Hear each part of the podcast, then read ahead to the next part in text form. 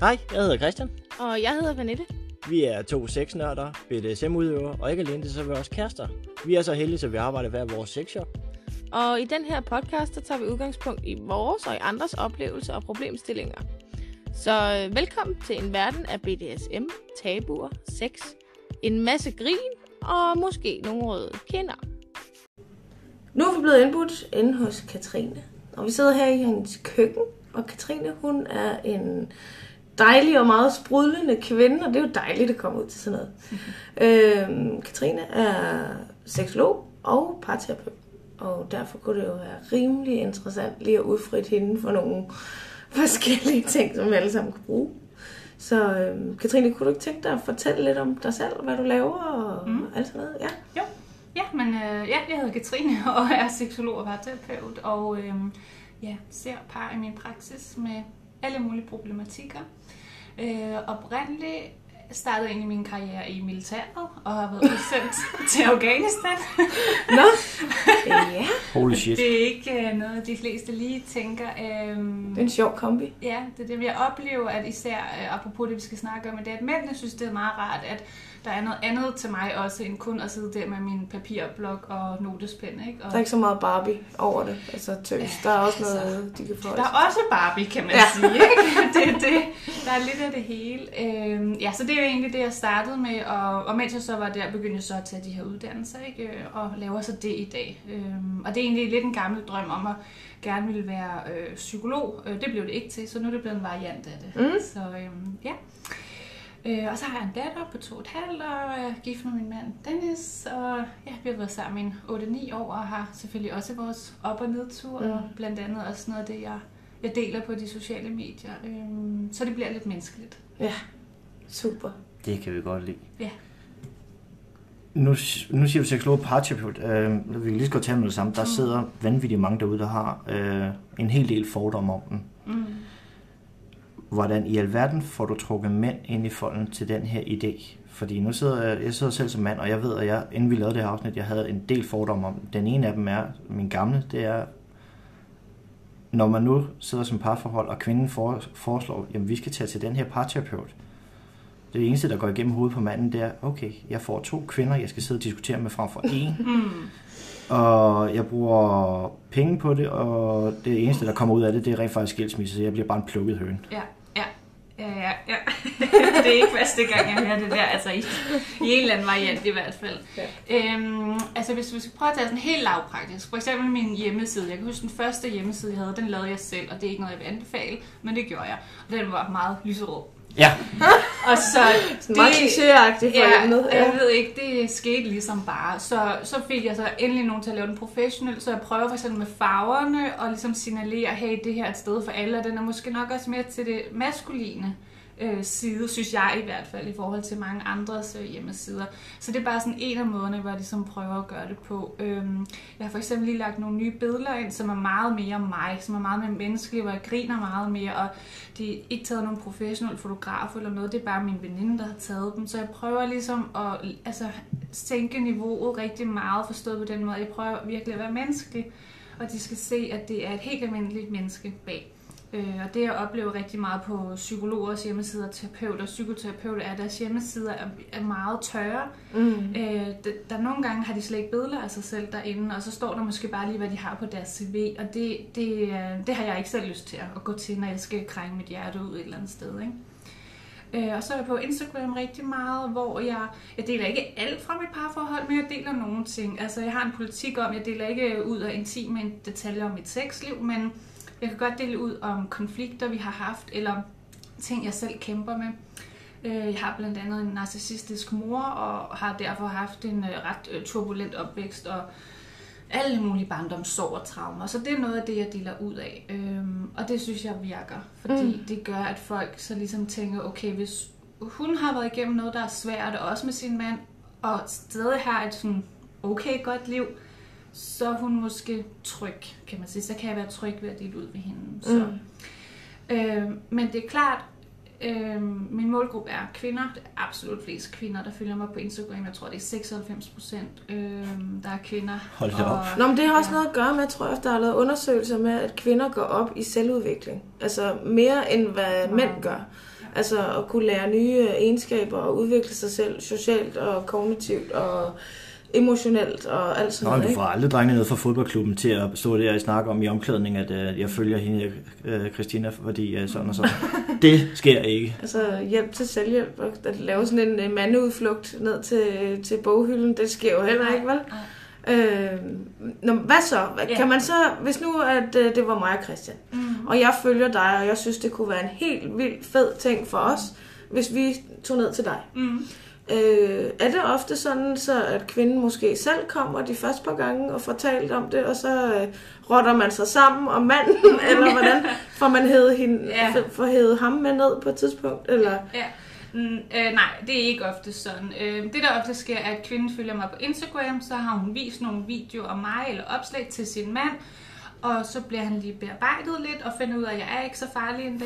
Og så, så kommer de så. Ikke? Øhm, ja. Og øhm, så, så det, det, altså jeg tror, jeg har ikke oplevet nu en mand, der ligesom er blevet slæbt med. Jeg vil sige, det kan jo heller ikke lade sig gøre i praksis. Hvis han ikke vil, Nej. så vil han ikke. Nej. Altså, Øhm, så det er det, jeg oplever. Øh, og så gør jeg virkelig meget ud af, øh, ikke at, altså det skal alle terapeuter jo gøre, men ikke at danne, an- danne alliancer, det er virkelig vigtigt. Øh, mm. Og hvis jeg fornemmer, at det begynder at ske, jamen, så er det med lige at hvad skal man sige, få taget sig af manden og høre, hey, hvor er du henne? Øh, Hvordan er det overhovedet for dig at komme i parterapi? Ikke? Og hvis det er meget svært for ham, så må vi jo ligesom starte der, kan man sige. Ikke? Mm. Men det oplever jeg faktisk ikke. Jeg oplever rigtig meget, at mændene har det sådan okay med det. Øh, fordi jeg har jo ikke været der det år derhjemme i deres hjem, hvor det har taget tid at få bearbejdet. De kommer jo, når de er klar, kan man sige. Ikke? Så, og så har jeg faktisk rigtig mange mænd, som selv tager kontakt, som selv ringer eller skriver til mig på mail. Det kan være, at konen har været utro, eller øh, de har ikke så meget sex, eller... Øh, altså, mænd har jo også følelser. Det er jo det, vi skal Ej. huske, ikke? Ja, for søren da, ikke? Altså, de kæmper jo også med det, og vil lige så vel have et godt øh, parforhold, som vi kvinder gerne vil. Mm. Mm. Det glemmer vi bare lidt nogle gange. Hvis du har en flaske Jack D, så kommer alle følelserne på en gang. Ja. Sådan er det jo. Men hvad, hvad er de typiske problemer, mændene kommer med til dig? Hvad, Ja. hvad er det?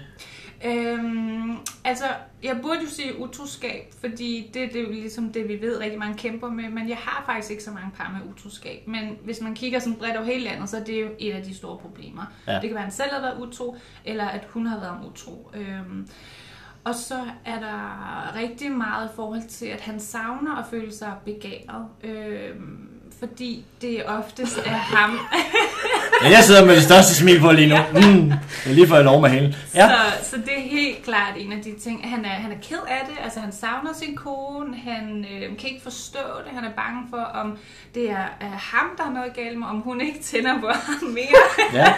Hvor er tavligt, ja. øh, Jeg, jeg nyder det her stille og roligt. Jeg kan bare sidde og swinge med hende stille og roligt.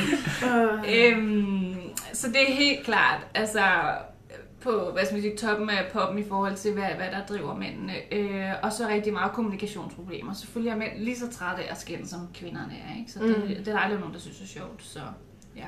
Nej. Hvad er det mest hyppiske, eller hyppiske, mm. Det hedder det ikke. Men hy, hy, det, okay, jeg glemmer det ord. Øh, hvad er det mest almindelige, som folk de diskuterer om? Hvor går det, hvor mm. går det galt hen? Er det, er det øh, dagligdagens, hvem der tager opvasken? Er det, mm. Hvem der arbejder for meget? Og, Er vi tilbage i den gamle, det er kvinder Venus og mænd Mars, hvor, hvad skal man sige, de snakker hver sit sprog. Mm-hmm. Øh, ja, I har begge to ret.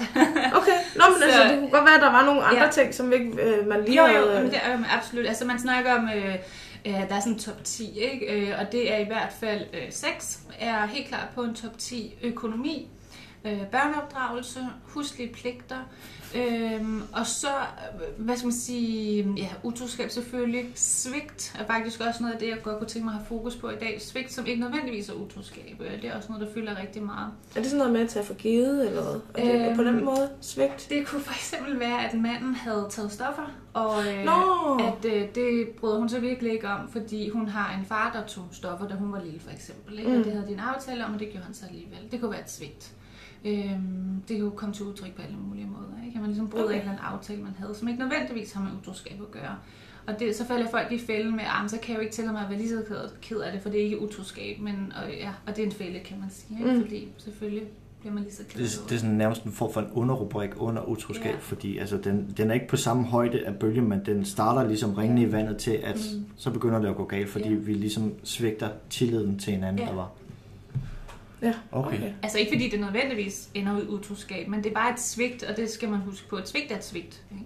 Jo, jo, altså det er jo mistillid, altså kan man sige, Ja. tilliden til den anden partner, stole på den anden partner, den ryger fuldstændig der. Ja. Så, men rigtig meget omkring kommunikation, og folk er ligesom i skyttegravene, og hvor det kan gå helt ned i de der små bagateller, ikke? med hvem har ikke tømt skraldespand, og hvem har sig skiftet en blæ, og hvem har nu glemt at købe ind, ikke? Hvorfor sidder du og griner? Jamen, jeg har været giftet, jeg har været den der mølle igennem til, jeg sidder bare og griner. Ja, Jeg har oplevet det. Jeg har oplevet det. Det er jo det. Øh, og det der er virkelig vigtigt for mig at pointere, at jeg har jo også de her diskussioner med min mand. Selvfølgelig har vi det, men det der bare er forskellen, det er, at vi prøver at opdage det og tænke, hvad fanden er det, der sker, siden vi diskuterer om skraldespand. Fordi det er jo ikke skraldespand, det handler om, vel? Altså, øhm, og, og det er så der, hvor jeg tænker, at der kommer parterapi til sin ret. For hvis man ikke kan komme ud af den der øh, evighedsdiskussion, så få nogle øjne udefra til at se, hvad, hvor fanden er det, det går galt henne. Mm. Ja, for det er gerne startet et andet sted, Helt og så er det sikkert. trukket over til, nu er det bare skraldespanden, der vælter læse. Ja, absolut. Hold op. Ja. Nå jo, men altså, det er jo... Ja. Nå, det var så lidt om øh, mændene og deres... Øh, jeg havde jo forestillet mig, at det også kunne være sådan noget som, øh, at man er blevet impotent, for eksempel. Ja, ja. At, øh, eller at man som mand føler sig utrolig krænket af, at man måske har mistet lysten, fordi man er blevet lidt ældre, eller at man har haft en eller anden episode, eller blevet gjort mere ikke mandig, eller sådan et eller andet. Om det kan have noget at sige. Altså, det er jo helt klart en af de største øh, seksuelle problemer hos mænd, det er rejsningsproblemer. Jeg har dem bare ikke så meget i min praksis, og jeg tror, det har noget at gøre med den målgruppe, jeg har på Instagram. Øh, fordi det er meget mig selv. Det er meget kvinder og par omkring de 30 med små børn. Det er meget dem, jeg har. Mm. Så jeg har ikke, og dermed ikke sagt, at mænd omkring de 30 ikke har rejsningsproblemer, men, men man ved bare, at alle mænd øh, over 40, øh, eller halvdelen af alle mænd over 40, oplever rejsningsproblemer på et eller andet tidspunkt. Øh, og jeg har flest omkring de 30, så jeg tror ligesom, at øh, i og med, at jeg har den målgruppe, jeg har, så ser jeg ikke så frygtelig meget af det. Øhm, og egentlig vil jeg helst ikke have så mange mænd med rejsningsproblemer, fordi jeg synes, man skal opsøge en, der ved rigtig meget om emnet, så jeg ikke bare sidder En specialist på en eller anden Ja, vis. Ja, det bliver sludder for en sladder. Øhm, og det skal man jo huske, hver gang man går til et eller andet, altså en fysioterapeut eller en psykolog. Det er nok meget godt at vælge en, som ved meget inden for nogle få emner, i stedet for at bare tage en, som ved lidt om alt. Øhm, Mm. Ligesom man vil gøre med sine børn. Man vil hellere tage dem til en kiropraktor med specialist i, i spædbørns problemer, end man vil bare tage til en eller anden Ja. generel kiropraktor. Ikke? Så, øhm, så det er et generelt råd herfra. Mm. Øhm, så det er ikke, fordi jeg ikke kan arbejde med det, ikke kan snakke om det, men jeg henviser rigtig ofte videre, når øh, mænd har rejsningsproblemer. Men det er helt klart en af, Ja. en af øhm, ja, de mere tydelige, øhm, eller en af de problematikker, der går mere igen hos mænd. Mm. Ja.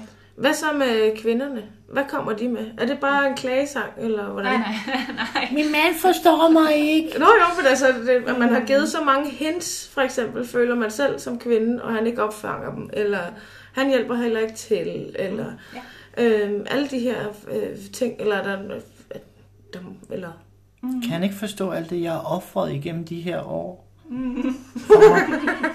Nå jo, men altså, der, må- det, det, er jo ikke, og det er jo ikke fordi, vi skal nedgøre folks problemer, det er bare en kliché, ikke? Mm-hmm. At det er sådan noget, man øh, går ud fra, det er sådan noget, man tager til Ja. parterapi. også. Øhm, nej, altså det, jeg oplever ikke så meget af det. Jeg oplever det rigtig meget omkring deres manglende sexlyst. De har enormt stor skyld og skam over det. De føler sig enormt utilstrækkelige.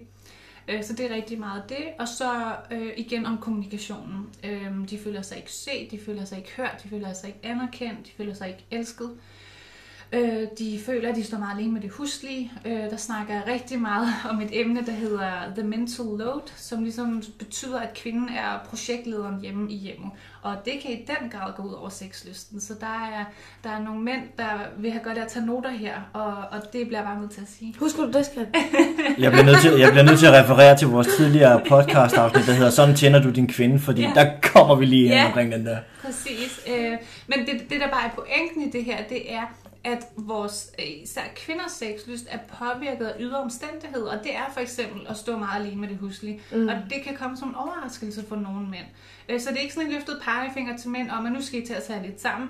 Det kunne også godt være tilfældet en gang imellem, men det er ikke sådan det, der er pointen. Det er mere for, at, at nogle mennesker skal have den der aha-oplevelse. Gud, det går ud over hendes sexlyst, at hun ja. er drænet for energi. Gad vide, om det kunne hjælpe, at jeg hentede ungerne fra fritidsinteresse en gang imellem, så hun mm. havde lidt mindre mental load op i sit hoved. Ja.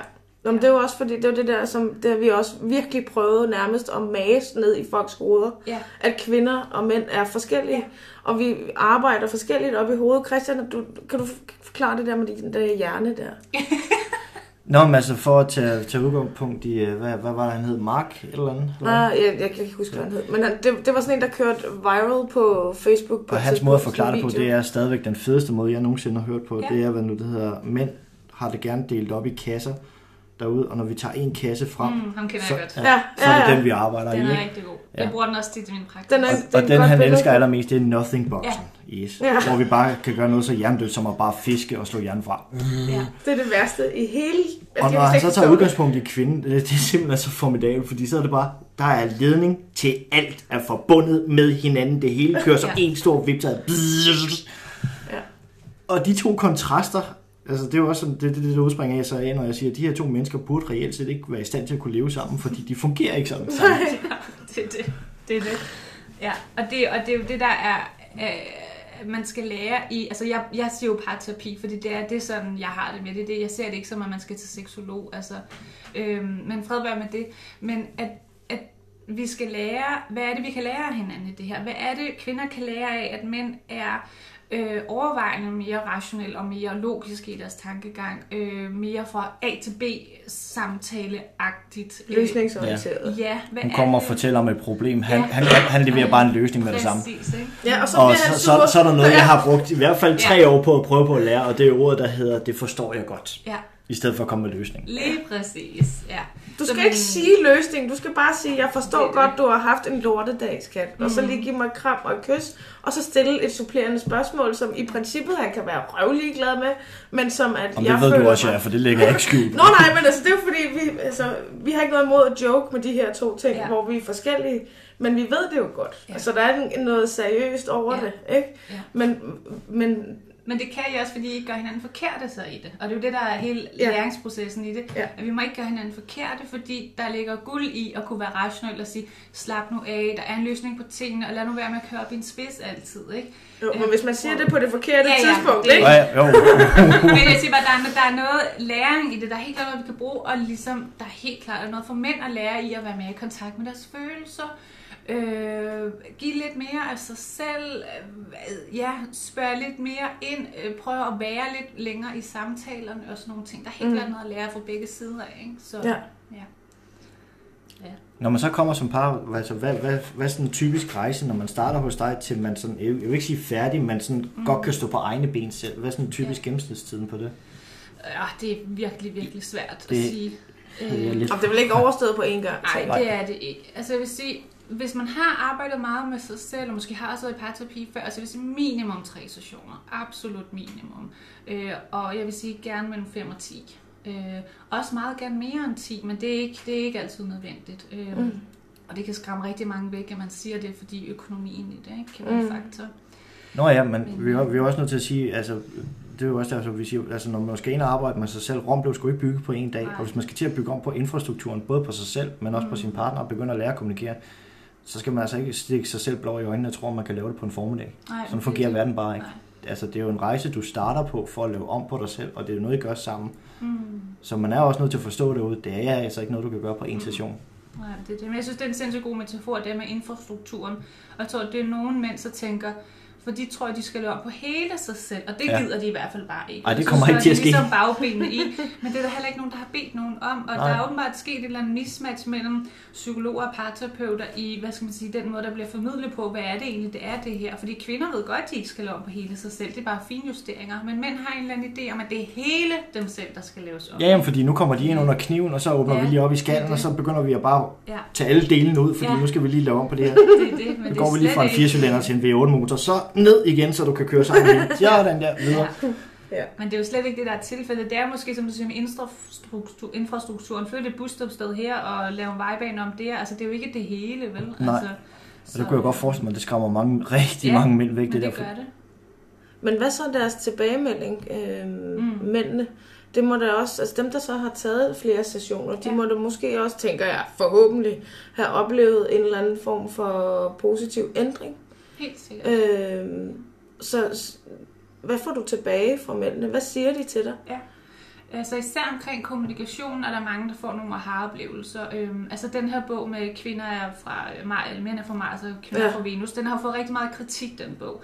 Men jeg vil sige, der er, jeg synes, der er noget rigtigt i den i forhold til, hvordan mænd og kvinder kommunikerer, og hvordan vi kommunikerer forskelligt. Mm. Om det så er genetik eller miljø, eller hvad det er, det er jo princippet lige meget, fordi det er det, jeg oplever, at mænd og kvinder kommunikerer forskelligt. Ikke? Så uanset hvor kønsstereotyp det er, så er det bare det, jeg oplever. Mm. Og det er der rigtig mange mænd, der tænker, gud, nu forstår det. Jeg skal nemlig bare sige, det forstår jeg godt. Ja. Og må det være svært at være dig? Ja. Og jeg havde især en en gang, øh, hvor han var sådan helt, Gud, så det du siger er, i alle de her år, der er jeg kommet med løsninger til hende, og det vil hun slet ikke have. Og så siger jeg, nej. og så kunne, kunne vi alle sammen grine lidt af det, og det kunne, han synes også selv, det var lidt komisk, ikke? Jo. Øhm, Oplever mændene så, at, øh, at det er noget, de vil snakke videre om? Vil de anbefale andre deres... Altså, kun en mand, der har haft noget positivt ud af det her, mm. så har man totalt ændret hans holdning til en parterapeut eller en seksolog. Er det noget, du oplever? Altså, fra da han kom måske, hvor han var meget tilbageholdende, og så han tager med basic, fordi han elsker sin kone. Øh, og hun Ja. synes, det kunne være en god idé, og så har han okay, sat sig ned i stolen og gået med på det her, og så bagefter, når det hele er afsluttet, jo, jeg har faktisk lært noget, det var faktisk ikke så tosset mm. endda. Ja, altså ja, jeg oplever det- det sidste her, du siger. Men, men igen, jeg får jo ikke mænd, som bliver slæbt ind af Mm. døren og slet ikke vil. Fordi de har jo taget en beslutning om, om så gør vi det ikke. Altså, så gør vi de lidt skeptiske, men jeg har jo ikke mænd, der sidder og skuler til mig i sessioner og tænker, hvad, hvad, hvad vil du? Hvad vil du mig nu? Ikke? Altså, hvor jeg slet ikke kan komme igennem til dem. Det har jeg jo ikke. Altså, Okay. Øh, og, og hvis jeg egentlig havde det, så ville jeg gå dem lidt på klingen og sige, hvad sker der lige her? Altså, kan jeg, kan jeg få lov at hjælpe dig? Eller hvad? Men, men det har jeg bare ikke. Altså, øhm, så, men jeg oplever, øhm, altså min mand er selv tømmer, og en eller anden årsag har jeg rigtig mange håndværkere. Jeg ved ikke, om det har noget med det at gøre, men det er bare et tilfælde. Ja, men han spiller visitkortet ud på Ja, byggepladsen, ja, stille og men, øh, nå, men eller om det er sådan en bestemt øh, målgruppe, jeg tiltrækker, eller hvad, hvad, der, hvad søren der lige foregår der. Men der oplever jeg faktisk, at øh, de kommer tilbage med historier om, og så siger de, nå, men min kollega Martin, han bøvler lige lidt med det. Så sagde jeg lige til ham, at han skulle ringe til dig og sådan nogle mm. ting. Ikke? Så, og, og det er jo, må man sige, det er jo en machokultur. Det kan vi ikke rigtig komme bort fra. Så det gør mig sindssygt glad, at så småt ude på byggepladserne begynder de sådan at, at vifte lidt med fladet og sige, ved du hvad, Marker, det er sgu ikke så farligt. Altså, Mm. det er ikke så slemt, og det gør mig glad. Ja, Ja. det kan jeg godt forstå. Hvis jeg tænker tilbage på mit øh, tidligere øh, ægteskab, så da det virkelig var ved at gå fuldstændig i opløsning og fra hinanden, kan man sige, der så jeg parterapi som en sidste udvej. Og det var faktisk først der, i ren desperation, jeg foreslog det. Og det er sindssygt interessant, det der. Øh, som vi snakkede om før, så lavede jeg den her spørgsmålsrunde på Instagram, hvor jeg spurgte om, om der var nogen, der havde fået et nej fra deres mand om at gå i parterapi, og hvad grunden var. Og der var nemlig rigtig mange, der skrev det der med, at, at deres mand havde sagt, jamen, øh, jeg synes ikke, vi er der endnu. Ja. Eller øh, det, det må være, når man er helt ude af skide, ikke? når man er virkelig er helt død. Men så er det også, jeg tænker, men hvem er det så parterapi er for? Fordi hvis det ikke er for dem, der er helt ude af skide, altså hvem er det så for? Mm. Ikke? Så giver det mening? Man skal Ja. helst gerne komme, inden man er helt derude, fordi Jo, jo, så kan altså- det være svære at redde. Ikke? Altså det, hvor vi var, hvor jeg foreslog det, det var, Ja. hvor vi næsten sad med skilsmissepapirerne i hånden, ja, det og så det. skulle sidde i sofaen Ja. samtidig med, ikke? Men jeg synes godt, man kan gå nogen mænd lidt på klingen og tænke, så hvem forestiller du dig parterapier for? Så hvis I sidder med skilsmissepapirerne i hånden, og det ikke engang er for jer, hvem er det så for?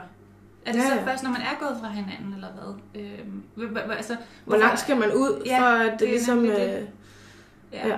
Øh, så, så det kunne være fedt at nuancere det lidt. Så jeg kan godt forstå, at man tænker sådan, at vi er jo ikke der endnu. Nå, men hvem er det så, der er der? Kan du sådan sætte lidt ord på, hvilke par forestiller du dig, at det er, mm. hvis det ikke er jer? Ja, for det er jo også svært at måle på. Ja. Du kan jo ikke sige, okay, jamen, hvis vi skændes to gange mere i løbet af den her uge, så er vi der. Ja. Eller sådan et eller andet. Eller, det er jo svært at sige, det er jo den måde, man har det. Ja. Og øh, synes man, det er rart at være hjemme? Ja. Eller vil man undgå samtaler om et eller andet Ja. konstant, fordi man ved, lige om lidt, så sprænger, sprænger han i luften, Ja. eller... Øh, Jo, sådan men det er jo ikke for, at jeg skal nedgøre mit eget køn, og alligevel kommer jeg lidt til det nu, fordi vi er lidt nogle botthorn tog, tognakker, fordi vi, vi er jo ikke i kontakt med, hvad, hvad der lige sker i omverdenen i vores egen lille base som sådan. Fordi når vi kommer hjem, så falder vi gerne ind i den her tryghedsboble. Der skal aftensmad på bordet, vi skal ud og lufte bufferne, og så skal vi i seng kl. 20.30. Super. Det var den dag. Næste dag. Videre. Vi ser ikke, ligesom du stiller opvasken midt på bordet, vi ser ikke opvasken. Der er ikke noget med, at vi går ind og så sætter tallerkenen ned, og så gør det der ved. Vi ser ikke opvasken før, ligesom, hvad skal man sige, det falder ned af køkkenbordet. Der kravler rotter rundt Jamen, og det er derfor, jeg mener, vi har, vi har, du har, vi har lidt det her, hvad skal man sige, togeboble foran os, hvor, skal man sige, hvor kvinden måske i parforholdet, hun ser alle de her signaler om, at hun føler sig overset. Altså de der ting, der Mm. større problematik i, at basen den faktisk er ved at falde fra hinanden, Mm. hvor han sådan, "Men der er der stadig mad på bordet, og vi kan da, jeg kan da få dig til at smile, og Helt der er stadig en Ja. ren tallerken i Der skabet og altså- sådan noget, ikke? Helt jamen altså, Jamen, jeg tror, du har fat i noget meget rigtigt der. Altså, der er mange mænd, der siger det, jamen, hvorfor fix noget, der ikke er gået i stykker? præcis. Og kvinden står bare og råber, jamen altså... Det kan du går i stykker, se?" lige altså, lidt. Ja. Ja. Så, ja, men jeg tror, det er fat i noget meget essentielt der, at, øh, og det er nok, altså, den bedste tommelfingerregel, man kan bruge, er, at hvis der er en, der har et problem i parforholdet, så har begge et problem. Og så bliver man nødt til at tage alvorligt. Mm. Og der tror jeg, at nogle mænd skal, skal lidt op af sofaen og tænke, okay, men så gør vi det sgu ikke. Altså, hvis du, hvis du bøvler med noget, hvis du har det svært med kærligheden, hvis du ikke føler dig elsket, så lad mig vise dig, at jeg elsker dig, så lad os tage parterapi. At, hvis det er det, jeg kan gøre for dig, så lad os gøre det. Mm. I stedet for, at de bliver ramt på deres ego, deres utilstrækkelighed og alle deres skam og tænker, åh nej, så skal jeg alt det, jeg ved, jeg gør forkert. Ikke? Jo, jo, den om at tænke, Åh, oh, det bliver jeg helt glad for, Ja. det der. Men det, det, det er sådan lidt af en boble, der ligesom kører, der følger den ene fordom efter den anden, fordi Ja. yeah. først så er sådan, okay, jeg, for det første, jeg kan ikke, fucking ikke se, at der er noget galt, men hvis du siger, at der er noget galt, så må vi jo gøre det. Ja. Så skal jeg derind, og så skal jeg have pillet alle mine løg fra hinanden, ja, og så bliver jeg skrællet helt ned på bordet, og så skal jeg sidde og diskutere med to kvinder, Og du Og skal jeg- også betale for det. og jeg skal også betale for det, og I, hvor bliver jeg bare lykkelig, når det her kommer ud. Det kan godt være, at du er lykkelig, men jeg kommer ud ulykkelig. ja, Og du skal ja. også lige ændre dig selv, ifølge dig Ja, selv. ja, ja. Ikke? Men det er jo bare Altså, sådan, hvor, i hans hoved, det er jo bare sådan en kædereaktion, der er bare en snebold, der bare triller der ned af. Ja, ja. Men jeg, jeg kan sagtens følge, og jeg tror, at der er et stykke vej endnu, før vi ligesom øh, når det til, hvor mænd kan sige, Nå, men selvudvikling, det er jo bare, altså, det er jo sådan, at man gør som menneske hele vej- vejen igennem livet, for ligesom at hele tiden at finjustere på sine de der mindre, øh, øh, hvad hedder sådan noget, hvad sådan noget adorable, hvad hedder sådan noget, øh, altså de der karaktertræk, man mm. ikke gider at have. Ja. Øh, fordi kvinder synes ikke, det er så farligt. Altså kvinder tænker, Nå jo, men jeg ved godt, jeg trækker offerkortet nogle gange, eller der bliver lige lovlig meget drama, eller jeg kommer til at manipulere med min gråd, eller andet. det ved jeg godt, og jeg ved godt, jeg skal arbejde på det. Og det kunne være så fedt, at, øh, at, at, at det ikke var så farligt for mænd at, at tænke, jeg ved sgu godt, at jeg har lidt vredesproblemer i gang, men jeg ved også godt, at jeg trækker mig fra konflikter. Jeg ved også godt, at øh, jeg har nej-hatten på. Ikke? Altså, øh, jeg ved godt, jeg kræver for meget i forhold til sex eller sådan nogle ting. Det kunne være så fedt, at det ikke var så farligt for mænd. Ikke? Mm. Øhm, men der er lidt vej nu. Ja. Hvad nu, hvis man gør? Altså nu har jeg tit hørt øh, blandt øh, veninder eller andre, jeg har snakket med. Lad os sige, jeg har et problem, og øh, jeg synes, det er et stort problem i vores forhold. Og jeg har fortalt det til Christian, Mm. og Christian negligerer det fuldstændig. Han ser det slet ikke som værende noget, der fylder. Han ser det slet ikke som værende noget problem. Jeg kunne da bare lige gøre sådan og sådan. Mm. Men det fylder ufattelig meget ind i mit hoved. Mm. Øh, men han er ikke villig til at enten, altså, og hvis vi så skal snakke om det, så vil jeg føle, at han gjorde grin med mig, eller ligesom Mm. øh, sådan et eller andet. Og det hører jeg ufattelig meget af omvej, mm. hvor at en veninde kommer og siger, jamen jeg synes faktisk, det er rigtig ubehageligt, at sådan og sådan, eller jeg gør mig ked af det, når sådan og sådan. Og han griner bare af det, for han synes simpelthen, det er så fjollet, jeg har det sådan. Mm. Hvordan kan man, er der, er der en eller anden øh, sådan en tryllepille, Ja. eller noget, man ligesom kan... Hvordan kan man vende den rundt? Det har jeg tit tænkt over, sådan så at man kan komme videre, eller om ikke andet, trænge ind i det der kranje, for at lade ham forstå, ja. eller omvendt for den sags skyld. Ja. Det kan være, at manden synes, at kvinden er for meget i byen med veninderne, og føler, at hun kigger på mange fyre, eller sådan et eller andet, og han føler sig overset, Mm. fordi hun jo faktisk ikke har lyst til sex, når hun kommer hjem, eller sådan et eller andet, ikke? Ja. Øhm, Altså, whatever, hvad det kunne være. først vil jeg sige, at jeg bliver helt vildt trist af at høre de der historier gang på gang på gang på gang. Ja, jeg synes, det sker Ja, rigtig tit. Det sker rigtig tit. Øhm, jeg er med nogle forskellige Facebook-grupper og alle sådan nogle ting, øh, og jeg læser så mange frygtelige historier, og kvinder, der sender mig deres øh, livshistorie nærmest nogle gange. Ikke? Øh, Mm. Det bliver helt utroligt trist. Øh, Jeg vil sige, prøv at vente den om at tænke, fordi alt for mange kvinder kommer til at nøjes med øh, den dårlige kommunikation i parforholdet. Rigtig mange kvinder er enormt bange for at være besværlige, fylde for meget, snakke for meget og være for følelsesladet, fordi det har vi hørt på så mange år. Kvinder skal til at øh, slappe lidt af. Lad nu være med at være sådan en ikke? Ingen kvinder har lyst til at være hende der, der beder om for meget, vel? Så rigtig mange kvinder nøjes med og, og står ligesom ikke op for sig selv. Så jeg vil sige, at rigtig mange kvinder skal prøve at tage den, øh, altså kigge indad, kan man sige, og sætte foden lidt mere ned nogle gange. Det er ikke fordi, man skal stille ultimatumer, men det er noget med at sige, Øh, ved du hvad, Martin for eksempel, jeg bliver enormt ked af det, når, når du negligerer mig på den der måde. Jeg bruger mig ikke om, at du står og griner af, at, øh, at, øh, at jeg siger til dig, jeg bliver enormt ked af det, når du råber af mig. Og han så måske så bare siger, "Åh, så slap dog af, altså jeg mener, det er jo ikke så hårdt.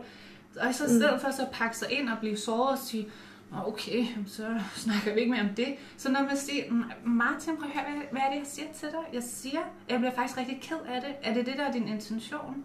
Øh, og det er det selvfølgelig aldrig. Selvfølgelig er det aldrig intentionen at sove vores partner. Men det er noget med at stå lidt mere fast og sige, ved du hvad, nu har vi bøvlet med vores sexliv i et år. Jeg har prøvet at komme med en masse gode løsningsforslag. Du vil ikke til seksolog, du vil ikke til parterapi, du vil ikke tage et online kursus, du vil ikke til foredrag, du vil ikke læse den her lille pamflet, jeg har med hjem fra lægen. Du vil ingenting. Hvad, hvad skal der ske her? For jeg lider. Jeg har det ikke godt. Jeg synes ikke, det her det er fedt. Jeg føler mig uelsket. Ikke? Du gider aldrig sex med mig mere. Altså, mm. hvad synes du, vi skal gøre? Og hvis han bliver ved med at sige, Nå, men det går da meget godt, gør det ikke? Altså sådan, "Hvad, det er da fint. Altså, alle de andre på byggepladsen, de har sgu heller ikke sex. Altså, og så er det, det, det er noget med ligesom at holde fast og sige, men Martin, prøv at høre, jeg lider. Jeg har det ikke godt. Altså, og når jeg ikke har det godt, så har vi det ikke godt. Mm. Og det kan man jo godt gøre, uden at pege fingre mod manden. Det er noget med at holde den hos sig selv og sige, jeg har det ikke godt. Jeg vil gerne have, at vi arbejder på det her. Mm. Ja. Og okay. det kan man sige på mange pæne måder, ikke? Ja. Er jo så- helt essentielt at få budskabet ud, uden at sige, at du gør Ja. det forkert, du gør det forkert. I stedet Ja. for at pege fingre på den anden, blive ved med at prøve at holde den på egen banehalvdel, Ja. hvor det snakker om sig selv faktisk. I stedet for at det hele tiden handler om parten, der du gør det forkert, du gør det forkert. Ja, ja. Ja, specielt til en mand. Ja, det ja. plejer sjældent at falde godt ud. Nej. Og så er der jo nogle kvinder, der siger det, fint, du vil ikke have en skid, så tager jeg selv til parterapeut, så tager jeg selv afsted. Mm. Øh, og så må vi se, hvad der sker med det. Og så nogle gange kommer manden med alligevel, ikke? Ja. Ja, men det er, ikke, så, det er ikke så tit, jeg oplever det, men det kan man jo gøre. Der er jo også øh, øh, Katrine Axholm, der har været på TV3. Hun har øh, parterapikurser, øh, altså øh, adskilt for mænd, adskilt for kvinder, ikke? som hedder Alene i parterapi, og hun har et for mænd også. Det er jo også en mulighed at gøre det på den måde, ikke? Mm. så man ikke skal sidde sammen som par, gå i kvindegruppe, gøre et eller andet. Øh, men, men jeg vil sige, øh, mange kvinder nøjes med. Mange kvinder skal lære deres værd mere at kende og tænke, et parforhold kræver kommunikation. Vi kommer ikke udenom det. Og Mm. der er så mange parforhold, hvor de kommunikerer, fordi manden bare ikke vil, han nægter. Og jeg skulle ikke være i et parforhold, hvor en mand ikke gad at tale om kommunikation. En gang imellem ikke gad at tage parterapi eller et foredrag. Eller øh, købe et eller andet parforholdsspil, hvor man sidder og snakker om sit parforhold.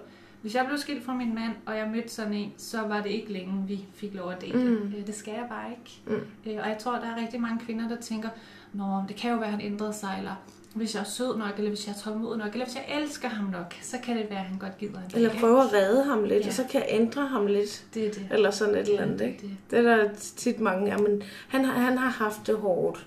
Jeg kan godt, jeg kan godt, hvis jeg giver ham masser af kærlighed, så Ja. kan han godt ændre sig. Det er jo nemlig Nå, men Og der så er bliver mange han præmietyr, der bliver solgt på datingmarkedet som en eller anden byggeprojekt, der skal laves om. Nå ja, men altså, jeg tror også, at det, det ligger i os. Vi vil gerne Mm. hjælpe, og vi vil gerne forbedre ting. Altså, det er også der, at der i princippet laver de her øh, øh, håndværkertilbud, ikke? Altså, så Ja. laver et mand til, men det er det. Altså, man kan lige gå ind og fikse, eller Ja. sådan et eller andet, ikke? Og det skal vi ikke. Nej. Nej. Men det er Der desværre er tit, det er i sådan. kælderen, skat. Eller mangel på samme, eller hvordan det er. Ja. Ja. Hvad så, hvis man henholdsvis, vi kan tage hver scenarie, men hvis man nu, øh, vi har haft snakket rigtig meget omkring det der, vi har også netop lige lavet en episode omkring øh, kvinders sexlyst, og det øh, en teori, vi har, at den, den går hen og bliver mindre impulsiv Mm. i længerevarende parforhold. Øh, ja, det er der noget om. Jeg er ikke sådan stærk på statistikker og så videre, men øh, jeg var til et foredrag med Frej Pral, som er psykolog og parterapeut, og han havde sådan en, øh, en skitse eller planche med, hvor man netop ser den her kurve for, øh, jeg tror, det handlede om begær, at mænds kurve ligesom sådan stiger i løbet af året, og kvinders kurve ligesom falder. Og det var sådan ret tydeligt, og alle grinede lidt til det der foredrag, Og det er man kunne godt genkende sig selv Ja. i det, ikke? Jo. Så ja, der er noget om det, men generelt er der jo forskel på mænd og kvinders sexlyst, så jeg vil ikke sådan hæfte mig ved, om det er et langvarigt parforhold mm. eller ej. Øh, altså mænd har øh, mere spontan lyst end kvinder, som er det, det hedder, og kvinder har mere responsiv lyst, som det hedder, Mm. øh, med de her fagtermer. Og responsiv betyder, at den skal respondere på noget, før den bliver vækket. Og så er kvinders lyst i det hele taget meget mere påvirket af det, der hedder psykosociale faktorer. Mm. Altså hverdagen, ikke? Hverdagen, huslige pligter, hvordan man har det inde i sig selv. Er man, er man ked af sit arbejdsliv og sådan noget. Det kan være hvad som helst. Og så står manden der. Hvad er problemet? det var jo først, det var i formiddags, du snakkede med din mor, Præcis. ikke? Præcis, ja. Det er 8 timer Ja, siden. ja, præcis. Lige præcis, ja. Vi er Ja. videre. Det er 7 timer og 2 minutter over tid. Det Ja. er nemlig det, ja. Så det er, en, det er en vigtig forskel at forstå. Det bliver man nødt til at forstå. Det er en forskel, men også hvad kan vi lære af hinanden? Hvad er det, kvinderne kan lære af mænd i at at give lidt mere slip på tingene? Ikke? Men også mændene, hvad kan mændene lære af? Kan jeg vide, hvad der sker, hvis jeg siger ting? Det kan jeg godt forstå. Jeg vide, hvad der så sker? ikke? Fordi så tænker hun, gud, han ser mig, han hører mig. Mm, lad mig lige komme lidt tæt på ham, fordi nu kan jeg være tryg. Ja, præcis. Så. Det er en længerevarende proces, Ja. men det virker. Som det jo også er for kvinder. Og Ja. lære ligesom at, at give lidt mere slip, ikke? Og lade vasketøjet ligge og alt muligt. Mm. Og ikke bekymre sig om børnene så meget. Ja, det er jeg rigtig god til ikke at gøre. Men, Men, men altså, der er det jo også, vi kører meget hjemme hos os sådan øh, nok mere klassisk, ikke? mm. Hvem der tager det hele, eller hvem der, altså med øh, huslige opgaver og sådan noget, ikke? Ja. Og har jeg en skrue, der skal bruges et eller andet sted, det er ikke min opgave. Nej, nej. Eller et dæk, der skal skiftes, Nej. eller sådan et eller Så andet. hører man bare ud fra køkkenet. Fix! Og altså, sådan noget, ikke? Og så er det nok mig, der skal ned og hente nogle koteletter, eller jeg skal Ja. lige sørge for at få den her plet af et eller andet, eller Ja. noget, ikke? Ja. Øh, og Men sådan det er jo også, altså i min verden er det også okay, at det er kønsstereotyp. Det skal bare føles fair. Altså det skal Mm. føles godt. Øh, Det er klart, at jeg ikke går ud og sætter vores skur i stand, når min mand er tømmer. Altså det giver jo ingen mening. altså, det, det, vi skal helt klart gøre det, vi er bedst til i parforholdet, men vi skal bare lige holde øje med den der projektlederrolle. De usynlige opgaver. Det er oftest dem, der er drænende. Og husk at melde tilbage til fødselsdagsinvitationer. Husk, at nu er børnene ved at vokse ud af tøjet. Husk at gå til møderhjælp med det gamle tøj. Husk at invitere familiemedlemmer til fødselsdag. Husk Er det det, der er de, de usynlige, altså dem, Det er de som man ikke kan usynlige. se ja. som sådan? Ja, som lige pludselig bare fikset, hvor man tænker, nå, der er lavet madplan for ugen, dejligt, ikke? Altså, Mm. øhm, og jeg, jeg er ked af at sætte det lidt i boks, men det er altså det, jeg ser derude. Og det bliver vi nødt til at snakke om. Øh, apropos her på kvindernes kampdag i dag. Ja, ja, vi så Ja, ja. også og snakke om det i dag. Så, ja, øh, men, men det, det, der er min, det hele min pointe med det, det er, at det rammer sexlysten. Og mm. derfor så skal vi også kigge på de usynlige opgaver. Så hvis man som mand undrer sig og tænker, "Men det går da meget godt her, hvorfor har vi ikke noget mere sex? Altså nu er ungerne ved at være sådan lidt store, og vi har sengen for os selv igen, og Ja, synes, de er næsten ude af altså, huset, så vi kan næsten gøre, hvad vi vil. Ja, det er, altså, og, og, altså, vi, vi får vores søvn, og sådan, hvad er problemet her, ikke? Mm. Altså, så kunne man prøve at spørge lidt, altså, hvor belastet føler du dig egentlig op i dine tanker og dit hoved? Og så, så kan man godt regne med, at det vælter ud, øh, hvis man sådan virkelig går sin, sin kvinde lidt på klingen, ikke? Så, eller man kunne spørge, er der noget, jeg kunne gøre mere af, som ville være en hjælp? Ja, og men det har vi haft brugt en gang imellem, hvor vi Ja. ja. har følt, at vi ikke rigtig har talt sammen. Ja. Ja. Altså i travle perioder eller sådan et eller andet. At man så kan komme hen og spørge dig noget. Hvad Ja. kan jeg gøre for at gøre din dag bedre i morgen, for eksempel? sikkert, Øh, hvor vi nærmest har set helt skilleret ud, og, og bare, nej, lad være, rør mig, fordi at jeg skal lige kunne selv Ja, præcis. være i mit eget, ikke? Hvor Mm. så er, Ja. at Christian har haft hans, og jeg har haft mit, ikke? Og så man føler lidt, man lever, man bor sammen, og selvfølgelig elsker man hinanden, men man kan ikke se det. Nej, det er nemlig det. Øh, at man så er lidt for meget op i sit eget hoved, eller sådan, eller man så lige hele tiden sørger for, okay, Ja. hvad man vil lige øh, switchede det op i morgen, og så det var dig, der lavede Ja. mad, og jeg lavede noget af noget andet, et eller andet, sådan så man, Ja, man får lidt luft, luftforandring. Ja. Og bare det der helt lavpraktiske, hvordan har din dag været? Ja. Altså, og lige når man kommer hjem, det gør vi tit, og der er vores unger, de vil jo også rigtig gerne fortælle, eller Mm. tegne, eller se, hvad jeg har lavet i dag. Det her skete op i skolen og sådan noget, ikke? Men der er vi måske lidt anderledes, og vi prioriterer hinanden som noget af det første, når Christian kommer hjem. Ja. Hvordan har hans dag været? Hvordan har min dag været? Lige altså, Mm. At opdatere hinanden også okay omkring ungerne. Er der nogen, der har en, der har, man har haft lyst til at Mm. kaste igennem en mur, sådan, imens de har været Ja. hjemme, ikke? Sådan så man lige har været klar over, okay, hun er måske lidt mere tirlig i dag, eller sådan et eller andet, ikke? Så, Øh, Men jeg også tænke på, hvad det er, I lærer jeres børn. Ikke? I lærer, at parforholdet er vigtigt, og hvis det skal være langtidsholdbart, så bliver man nødt til at tjekke ind med hinanden. Mm. Og så kan det godt være, at øh, de får måske et mini-mini-traume af at tænke, mor og far gad ikke lytte til os, når man kører fra skole, men altså, hvad er det mm. også, de lærer? De lærer sådan, hey, mor og far, de holder sammen, og det gør de sgu nok, fordi de gør det der. ja. Ikke? Jo. Så det synes jeg lyder Nå, men godt. de ved jo, at vi, altså, vi prøver at lære dem, at man afbryder ikke, når man taler. Ja. Og vi skal nok høre på dig. Ja, Det bliver bare lige om lidt. Vi skal lige have sådan og sådan, ikke? På plads først. Ja. Så det, alle de der små ting i, i dagligdagen, som jeg tror bliver negligeret, det skal vi sgu gøre noget mere. Mm. Øh, og, det, og det er også det, vi ved fra forskning. Altså, det er de daglige handlinger, der betyder mere end den der ene årlige tur til Paris eller Skagen, mm. eller hvad det er. Ikke? Ja. Det er ligegyldigt. Apropos den der video, Ja. jeg refererede til før, med pointsystemet. Ikke? Ja, og uh, ja, den er god. Den er rigtig Det er jo god. nemlig det. Christian han siger også, hvis det er, han har haft fyldt opvaskemaskinen, det sker ikke så tit Nej. hjemme hos os, vel? Nu tager vi også tyk pis på den Ja, ja. ja. Så, så står han over i, i, i køkkenet, sådan når han lige har... Skat, se, jeg har lige gjort sådan her. Må jeg, få- må, kan jeg høre et bing? Siger han så sådan. Ej, kun et står. Jeg skal da have mindst 20 for det der. Vi, Ja, det er flot. vi Jeg har trækker den gjort... også rigtig langt ud. Ja, Ja, ja. Det er jo lige før, jeg næsten står i Superman-strakt. Ja. Jeg har taget opvasken. Ja, ja. Altså, hvor du bare står Virkelig. flot. Ja, det har jeg så gjort to gange i dag, ikke? Altså, hvad har jeg Præcis, fået? Ikke en ja. skid. Altså, det er jo sådan en, hvor man sådan nogle gange tænker som kvinde, Mm. Skal du have ros? Mm. Skal, seriøst, skal du have Ja. ros for at tømme en opvaskemaskine? Ja.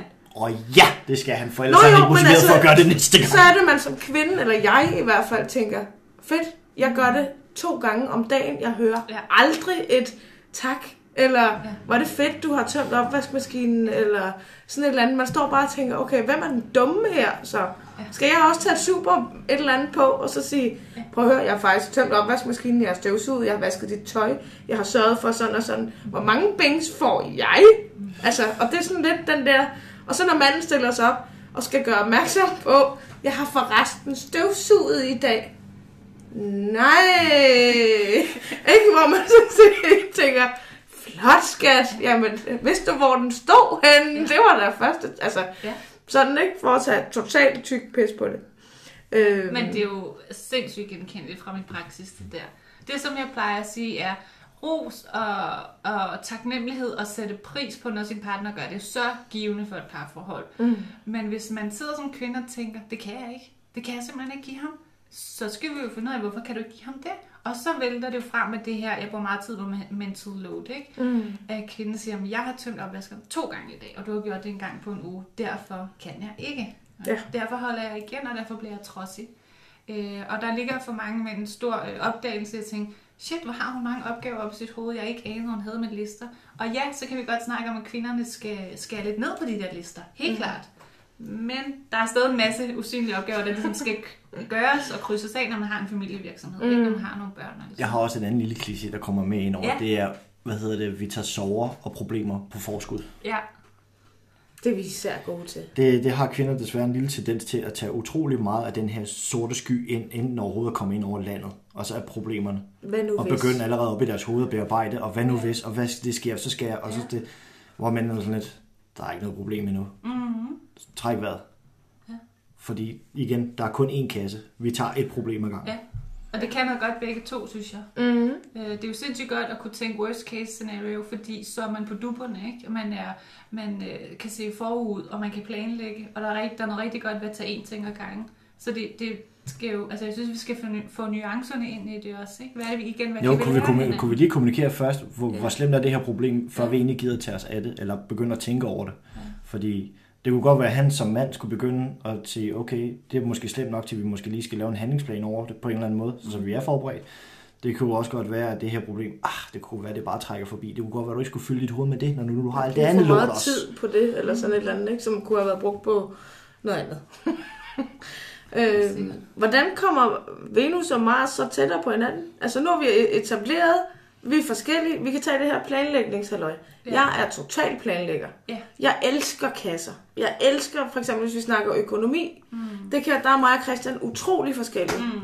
Jeg elsker, at jeg kan, hvis dækkene skulle springe i luften, så ved jeg, at okay, det er ikke the end of the world, fordi jeg har sat til side af, og ikke stemplet det på noget. Ligeledes, vores unger skal konfirmeres om nogle år. Mm. Det vil jeg meget gerne sætte ting af til, eller sådan et eller andet. Ikke? Mens Christian han har sådan en stor noget, der kan fordeles ud på forskellige ting. Der er ikke noget noget, og der er ikke sådan, øh, jamen, det tager vi, som det kommer, og det kan jeg slet ikke rumme. Fordi ja. hvis nu, at der sker et eller andet, så, øh, og det sådan er det jo også i, i et parforhold, ikke? Med øh, hverdagens problemer og sådan noget, hvor man tænker, det er ikke sket endnu, hold nu op. Eller mm. sådan, det er vigtigt for mig. Jamen, hvordan mødes man så? Ikke lige mm. nødvendigvis økonomi, men lad os sige øh, med sexlysten for eksempel. Mm. Men lad os, lige prøve, lad os lige prøve at holde den, så jeg ikke også mister den i hvert fald. Ja. Øh, hvis, hvis vi tager udgangspunkt i det der med økonomi og dækkende spring og konfirmation. Altså hvis jeg nu var din partner, så vil jeg prøve at sige, okay, det er vigtigt for dig. Jeg kan høre, jeg kan høre på det, at det er vigtigt for dig.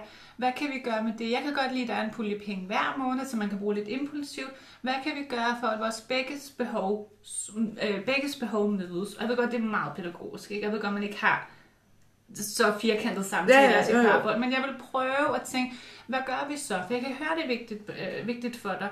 Øh, og, hvor, og hvor mange penge snakker vi om her? Er det, hvor meget vil du gerne lægge til side hver måned? Altså gå ind i en, i en netop løsningsorienteret samtale omkring det, øh, i stedet for at gøre det forkert og sige, ej, hvor kæft, hvor er du... Nej, hvor er det kedeligt. Altså, okay, revisor Lotte derovre, ikke? Altså, skal det, skal, kan vi ikke bare leve livet, ikke? Altså, det vil være at gøre dig enormt forkert. Det vil være at negligere dine behov og gøre dig lidt til skamme også. Mm. Og vi skal prøve den anden vej at sige, okay, det er vigtigt for dig. Jeg har også noget, jeg synes er vigtigt. Hvordan kan vi mødes om det i midten?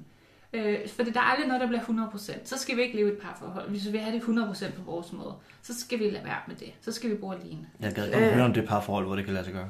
Jamen, det kan du ikke i nogen parforhold. Det er jo hele tiden kompromis, jo, ikke? Ja, altså.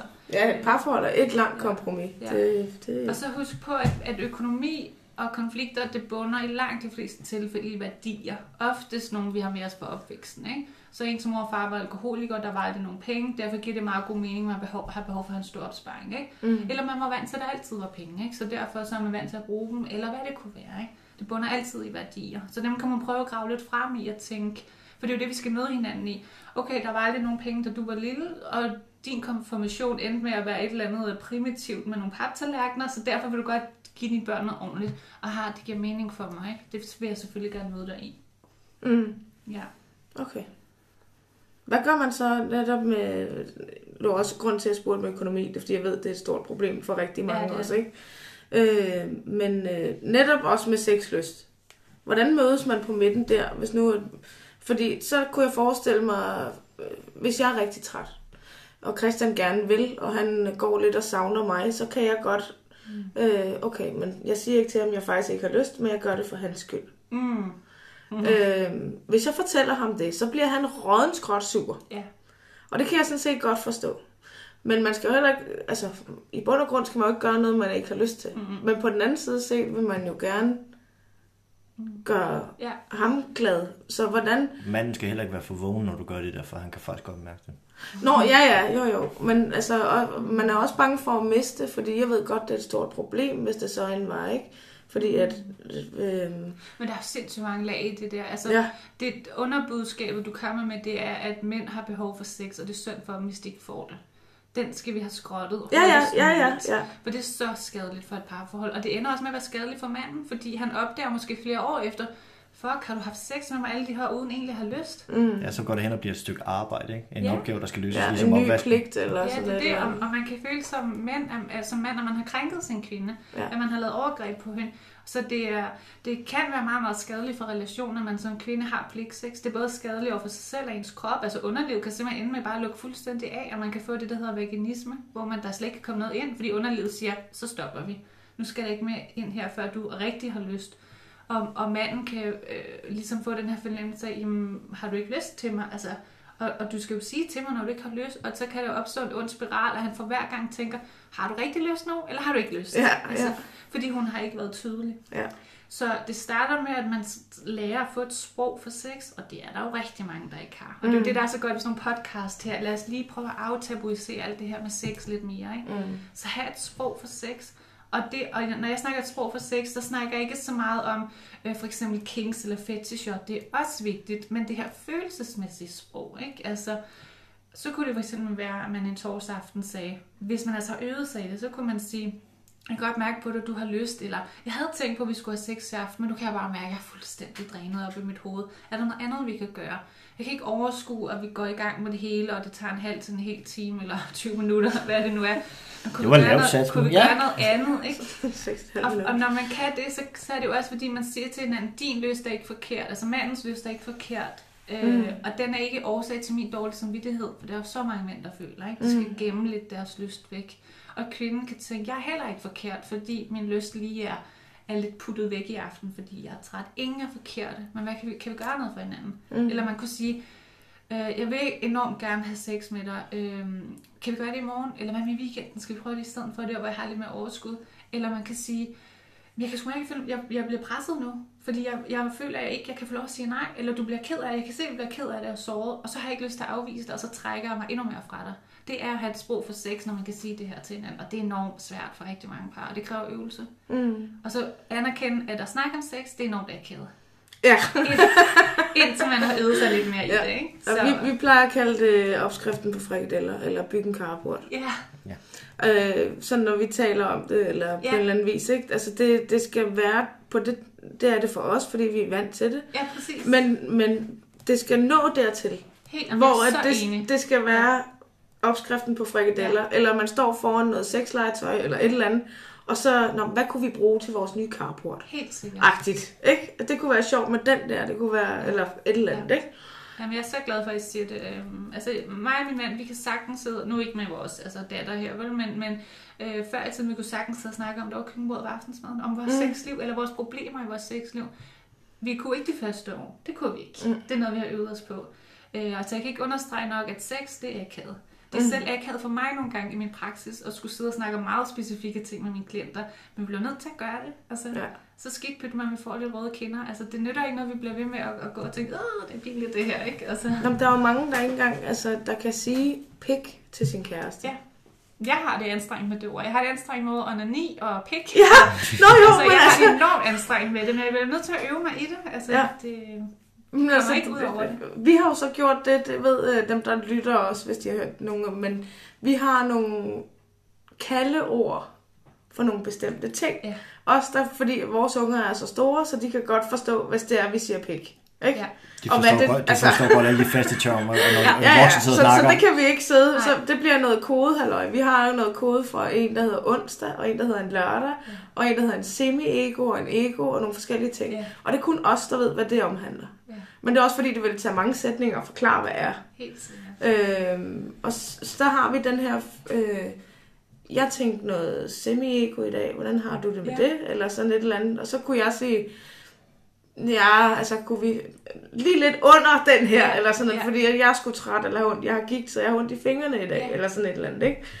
Øhm, sådan så, at man på en eller anden måde kan kommunikere på, om det så hedder onsdag, eller Ja, hvis det lyder som en skide god idé. øh, på en eller anden måde Ja. få lavet sit eget kodesprog. Så Ja. slipper man også for røde kinder hele tiden, men alle er Ja. godt klar over, hvad det er. Det gør det lidt mere spiseligt, ikke? Ja, jo. Helt sikkert. Øh, Nå, men det er jo et sprog, du kan snakke alle steder, hvor du er i verden, for der er Ja. ingen kæft, der fatter, hvad du snakker, andet de to imellem. Nej, Så om du sidder til Moster Odas fødselsdag, Ja, ja. eller hvor fanden du er, så kan du, øh, helt sikkert. du kan altid hele tiden tage en pejling på, hvor er vi henne Ja. i dag. Ja, det er det. Så, så der ikke er de her sørgelige overraskelser, når man tror, okay, vi har haft en fed dag, vi har været ude og skyndt, vi har hygget os, og så når man endelig hjem, og så er det lige pludselig os tid, men den anden har ikke energien. Vi har hele tiden muligheden for at tage en pejling på hinanden ind over dagen, for hvor er vi på vej henad.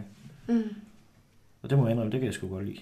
Ja, men, og det er jo fordi, I har et sprog for sex, jo. Mm. Så pakker I det ind i noget andet, ikke? Men det er jo fordi, I, det er ikke så akavet for jer mere, I har øvet jer i det. Øh, og det er der nogle par, der trænger til.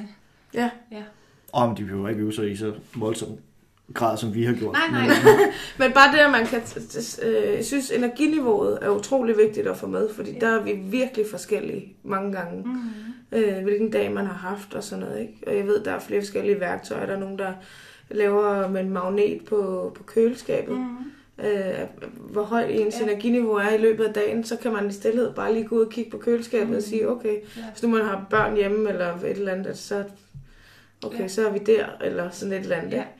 Øhm, Men jeg vil sige, det kan man kun, jeg vil kun anbefale, hvis man har arbejdet med den dårlige samvittighed og utilstrækkeligheden. Fordi det er egentlig den, der er den allervigtigste. Det er det, jeg bruger allermest tid på i min praksis, det er at snakke om kvindernes utilstrækkelighed og dårlig samvittighed og skyldfølelsen over, at de ikke føler, at de har nok lyst.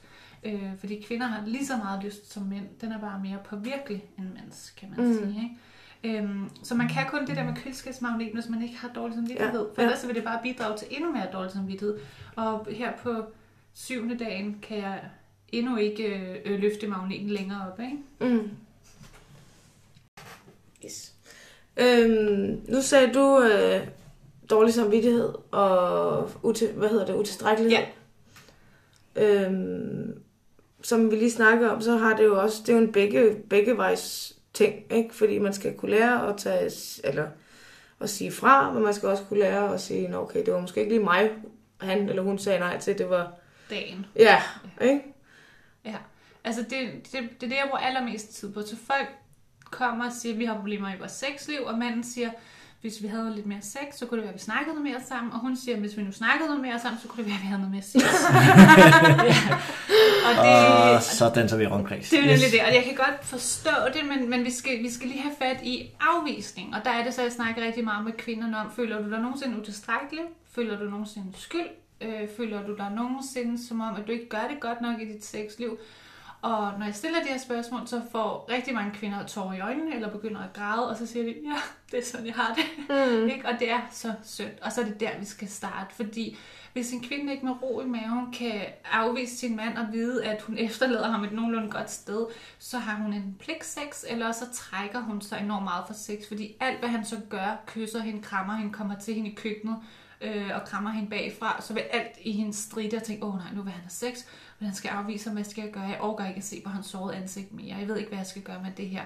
Øhm, og der snakker man om, at man bliver en utryg rotte eller en tryg rotte. Mm. Øh, og de, de, så de her kvinder er meget utrygge. Øhm, og det er fordi, de er bange for manden, men sex er bare blevet noget, der er farligt, og man, som noget, man skal undgå. Så vi skal have fat i at snakke, man kalder det sådan afvisningsdansen, ikke? Så øh, mændene og det kan jeg rigtig godt forstå, tager jo de her afvisninger personligt i langt de fleste tilfælde, for de har jo om end fået mange afvisninger undervejs. Og sådan er det i langt de fleste mand-kvinde parforhold. Mænd står model til rigtig mange afvisninger. Det er hårdt arbejde at skulle tage alt mm. det her initiativ. Det er det bare. Men mænd skal øve sig ikke at tage afvisning personligt, og det er også derfor, vi skal have et sprog for sex.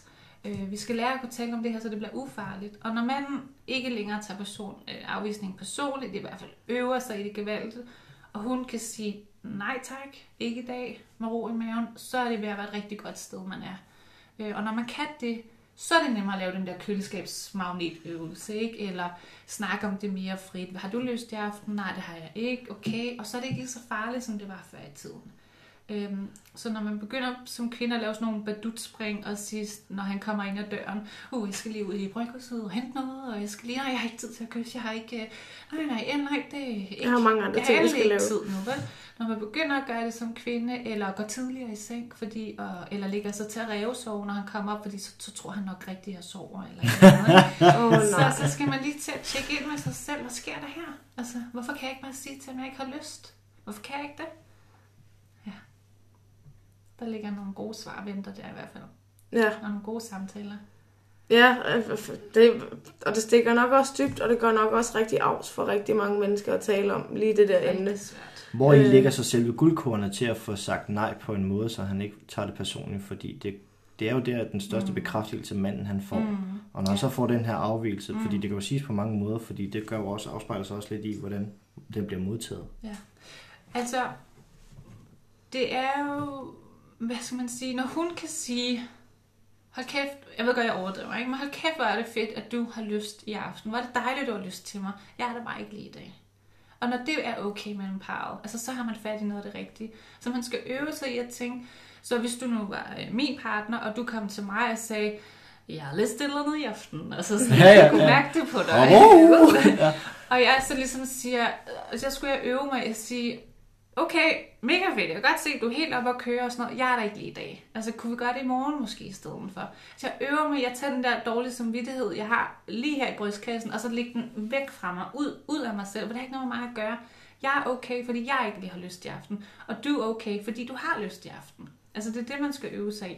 Ja. Og manden skal øve sig i at tænke, det har ikke noget med mig at gøre, det har ikke noget med min krop at gøre, det har ikke noget at gøre med min, min pik at gøre, altså, det har ikke noget med min præstation at gøre. Hun har bare ikke lyst i aften, fordi hendes, hendes lyst er meget påvirket af hendes hverdag, af hendes cyklus, af alle mulige ting. Øhm, så øve sig i, og at alt, alt er okay. Og man vil opleve, at når manden siger, altså når han ægte siger, helt okay, det skal du ikke tænke på, har lyst til at putte, har lyst til at gøre noget andet, så kan det være, at Ja, hun altså- tænker, okay, presset er fjernet. Jeg skal ikke præstere noget lige nu. Øh, jeg, jeg, jeg, jeg behøver ikke at være en søstjerne, vel? jeg, altså, For guds skyld. jeg, altså, jeg kan mærke på ham, det er okay for ham. Han, han skiller mig ikke ud af sine tanker, han bliver ikke ked af det, alt er okay. Så kunne det godt være, at vi lige skulle et eller andet, ikke? Altså, Ja, man så fik lyst. Ja, altså, når det- man havde den der tæthed og Ja. tosomhed, Ja. og blev forstået Det og alt det her, ikke? Ja. Øhm, Så hvis man som mand kunne sige, og jeg ved godt, det er svært, men hvis man kunne mand som mand kunne sige, vil du være Liselotte, det er helt okay. Skal du ikke tænke på. Altså, jeg synes, du er dejlig alligevel. Vi gør det i morgen. mm. Hvis man kan det, så er man altså rigtig langt. Og jeg ved godt, det er svært. Hvad så, hvis man som mand kunne forestille mig har hørt den der, mm, kan vi ikke gøre det i morgen? Mm. Rigtig, rigtig, rigtig mange Den bliver, gange. den bliver udsat, den bliver udsat, den bliver udsat. Ja, Ja, ja. ja. måske ikke, vi snakker tre dage, vi snakker måske en uge til 14 dage. Ja, Det her, og det er det er jo på. ikke meget i min optik, vil jeg sige. Men øh, det er Nej, der nogen, men- der men det altså, ja, for, hi- for ham er det jo nok. I, i, ikke? i, en dum håndværkers optik, så, øh, der har større drive, Ja. så er det temmelig meget. Og det Jamen, jeg kan godt være, at hele øh, tsunamien den så kommer ud på en gang. Det Så. forstår jeg. Så vil jeg som mand sige, øh, Liselotte, nu har jeg spurgt dig hver dag i 14 dage. Jeg synes, jeg tager det super pænt, og synes du ikke også, at jeg takler din afvisning godt? Jo, det synes hun.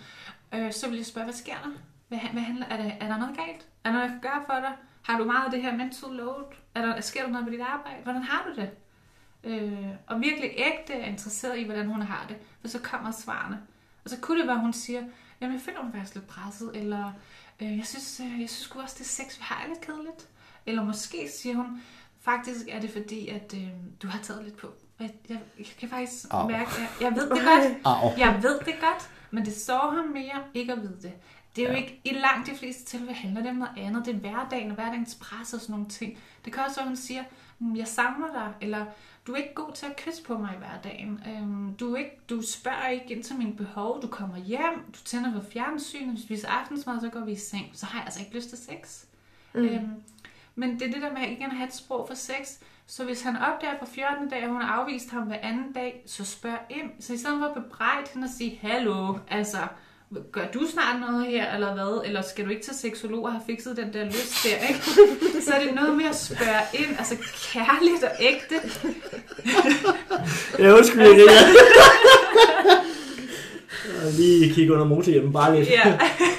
Det er noget med at spørge, fortæl mig, hvad der sker dig. Hvad kan jeg gøre, ikke? Er sexen der er kedelig? Har jeg taget på? Tænder du ikke på mig? Hvad sker der? Øh, har jeg dårlig ånden? Altså, hvad er det, det handler om det her? Mm. Er det så simpelt, det er, ikke? Øh, eller, så hvad kunne det være, ikke? Det kan også være, at han er i tvivl om, hun har en affære. Altså, er det der, vi er, ikke? Mm. Hvad sker der her? Altså, øh, synes du flygter fra vores hjem og vores hverdag? Jeg skal have dig tilbage igen, ikke? Det kan være alt muligt. Vi er nødt til at finde ud af, hvad det er, jo, ikke? Ja. Nej. Men man kan jo bruge oceaner af tid på selvudvikling. Ja, det kan man nemlig. Øh, og jeg tror, det er sundt. Ja. Og det er spændende, synes jeg. Ja. Og det ved jeg ikke, hvor mange mænd, der synes, men det er nok. Nej, vi kan i hvert fald prøve at gøre det mere spiseligt, ikke? Øh, Og, og måske tale til, til, altså, tale til mændene på den måde at sige, når du giver lidt flere samtaler, så er der også noget mere sex. Mm. Ikke, han får ikke noget mere sex, fordi sex er ikke noget, vi giver til hinanden, vel? Det er noget, vi har. Er det ikke en handelsvare? Nej, det er Nej, det var nemlig det, var det, jeg skulle hen til, fordi Ja. det har du med at sige en gang imellem, Ja. hvor der er nogen, der altså, ligesom bruger det som et våben, ikke? Jo. At hvis ikke vi gør sådan her, så får du bare ikke noget. Agtigt. Nej, og det skader jo Det, øh, Ja, ja. det, det, er, hvad skal man sige, det er guldroden, jeg har til, hvis du gør, som jeg Ja. siger. Ikke? Ja. Altså, det, det bliver brugt som lidt et redskab af en guldrod, eller en vare, Ja. en, en ydelse i Ja. parforholdet. Hvis du gør det her, Det- så kan jeg gå med til. Ja. Og igen får vi sagt, at mænd har mere lyst end kvinder, og det har mænd bare ikke. Men det er så fast forankret myte i vores samfund, at det er sådan, altså, det, kvinder, det er sådan lidt, når jeg er på må at få, og mænd har det bare hele tiden, ikke? Altså, og Nå, men jeg tror også, ikke- det har noget med... Nu kommer det rigtig langt ud, ikke? Men jeg tror til dels, det har noget med seksuel undervisning at gøre. Forståelse af, hvad, hvad der skal til for en kvinde, hun kommer op og peak. Mm. Øh, vi snakker om, at mænd tænder som en lighter. Og Ja. kvinder snakker om, at du skal altså, koge vand over bål. Helt Ikke? sikkert. Helt Øh, og der mangler ligesom den der forståelse øh, hos rigtig mange mænd, oplever jeg. Øh, at det, hun er våd, jamen det er stensikker på, så hun bare stangliderlig, ikke? Og det er ikke nødvendigvis tilfældet. Nej. Og lige sådan den der eksplosion, der er kommet i netop eksplosionscremer, hvor det her, det er så blevet til sådan en eller anden quick fix, ikke? Mm. At nu er du her lang tid om at få din orgasme, eller kommer, mm. du, vi smører bare noget creme på, du. Mm. Og så er du bare totalt klar i løbet af to Så har vi minutter. reduceret tiden fra arbejde i 40 minutter til i hvert fald 5. Ja, ja, og Ja. så, altså, det, der, mangler mang- bare, Ja, der mangler noget arbejde i at forstå, hvordan det hænger sammen. ja, men også parret imellem, ikke? Det er jo, altså, det er skide svært at sige, "Men jeg synes, du skal røre ved mig sådan her. Ja. Jamen, så vis det. Nej, det kan jeg ikke, altså, ikke? Altså, så det er sådan, Ja. det, det er også en, en, en, en hurdle der. Så det kan være skide svært. Men altså, jeg, jeg synes, jeg, øh, jeg har hørt en eller anden parterapeut sige på et tidspunkt, at altså, god sex, det starter øh, mandag, ikke? Altså, hvis man vil have det lørdag, så starter det mandag, ikke? Altså, prøv at tænke på det sådan, øh, og, og som mand, prøv at tænke på, at kvindens lyst sidder i hjernen. Det er hendes hjerne, du skal tale til. Mm. Så bliver hendes underliv til. Du skal ikke tale til hendes underliv. Nej. Det kan du også godt gøre, når forspillet alt det der er i gang. Tag dig endelig godt af det, det er ikke det. Men tal til hendes hjerne. Spørg hende, hey, føler du dig egentlig elsket mig? Mm. Altså, føler du, du får nok komplimenter? Føler du dig, jeg synes, du er sexet? Og hvis hun siger nej, nej og nej, så, mm. øh, så skal I lige have vendt øh, bølgerne, hvad man kan sige, at I skal lige have øh, rystet posen her, ikke? Mm. Ja. Så kvinders lyst sidder i hjernen, og mænds lyst sidder i livet.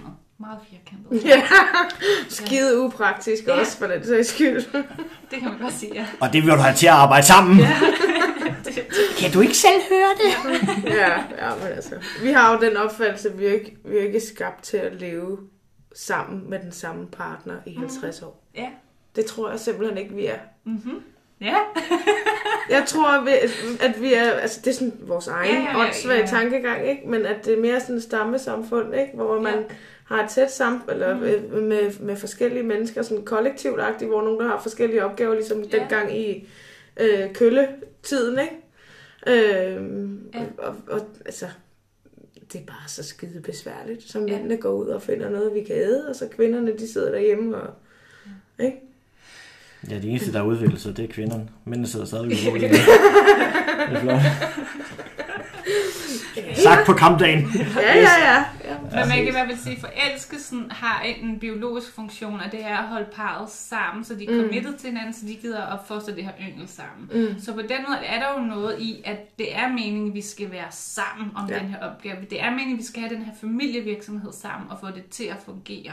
Øh, og, men jeg tror, altså det jeg tænker, vi kan snakke meget om, det er, at vores seksualitet er meget mere andet end sort-hvid. Altså Mm. selvfølgelig har vi lyst til andre mennesker undervejs i vores liv, og hvad vi så gør med det, det kræver nogle gode samtaler i parforholdet, ikke? Mm. Eller øh, svingermiljøet, som I jo også taler meget om, ikke? Hvad vil vi udfordre, udforske, eller vil vi holde det inden for de fire rammer?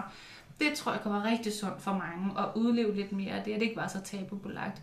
Øh, men, men jeg tror i hvert fald, der er rigtig meget i, også i vores, øh, altså man snakker om det her, når man siger, man leder efter sin bedre halvdel, at, at vi leder efter den partner, der ligesom kan hjælpe os med hele de tidlige barndomsår, som vi alle sammen har. Og nu bliver mændene helt skræmte over det, er det vi skal sidde og tale om. ikke? Men, men altså, det er det, vi gør. Problemet er bare, at det kan partneren så ikke, men det er jo en livspartner, vi ligesom forsøger at vælge, så vi hele, hele livet igennem kan forsøge at finde hjem til os selv igen.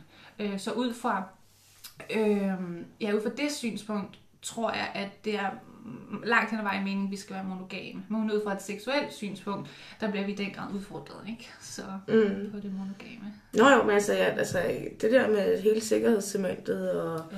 og opdrage børn og alt sådan noget, ikke? Jo, altså livsmæssigt, Ja, der skal vi have en, en, en tryghed og en Ja. fælles og noget, vi er sikre på, ikke?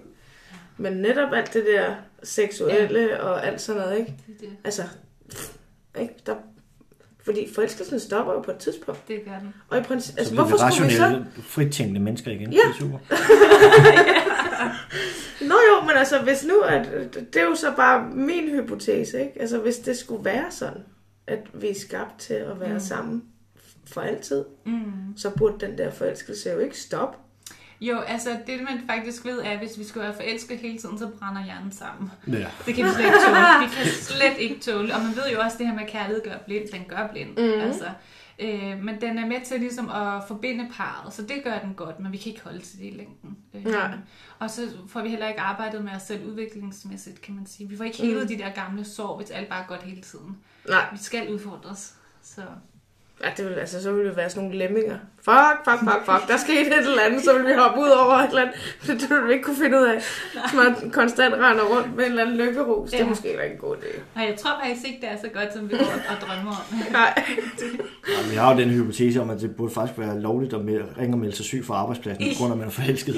Jeg kommer tilbage om tre uger, når jeg kan tænke igen. Vi ses. Præcis. Og på et tidspunkt stopper det der også, ikke? Dem, man, altså, dem der er totalt lyserøde sky ramt, ikke? Hvor man synes, mm. ej, racerbiler og motorer, ja, det er da bare helt vildt spændende. Det har jeg også interesseret mig for i rigtig lang tid. Sådan cirka to dage. Vi skal da ind og se en, uh, en chick flick film med sådan et eller andet, hvor, ja, det kan vi da godt. Det lyder da rigtig godt, ikke? Altså, altså så taber man sig jo fuldstændig sig selv, ikke? Ja, præcis. Hvis Og man det, bare var sådan hele tiden. det er jo nemlig det, jeg tænkte. Det er nok ikke så godt at være forelsket i. Man kan ikke have så mange venner tænker nej. Det er du ret i. til at holde ud. Øhm, Mm. tak for din tid. Selv tak. Tak fordi I ville have mig med. Jo, selvfølgelig.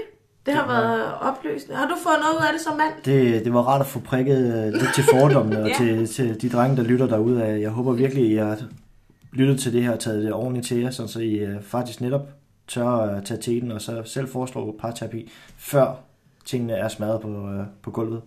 Øh, Jeg er selv fortaler for, at I får taget jer sammen inden, fordi jeg har selv været i ægteskab, hvor jeg var den, der foreslog det i sidste øjeblik. Jeg siger ikke, det er for sent. Det kan selvfølgelig, øh, i takt med professionelle som Christinas hjælp, måske reddes. Måske, men for helvede tage jer sammen og gøre det inden. Hmm. Ligesom, hvad er det, man siger, klichéen med biler og syn, ikke? Mm. Ja, altså nu er Altså, jeg, nu er jeg siddet med her, og jeg føler mig ikke rigtig overrummet som mand af to kvinder. Det er ikke, Så slemt var det ikke. Så slemt var det ikke. ikke rigtigt. Ah, det var godt. Det, er det. Det er bare indtil vi slukker mikrofonen. Ja. Men det kommer, det kommer vi fra klippet. Tak fordi du ville være med. Selv tak.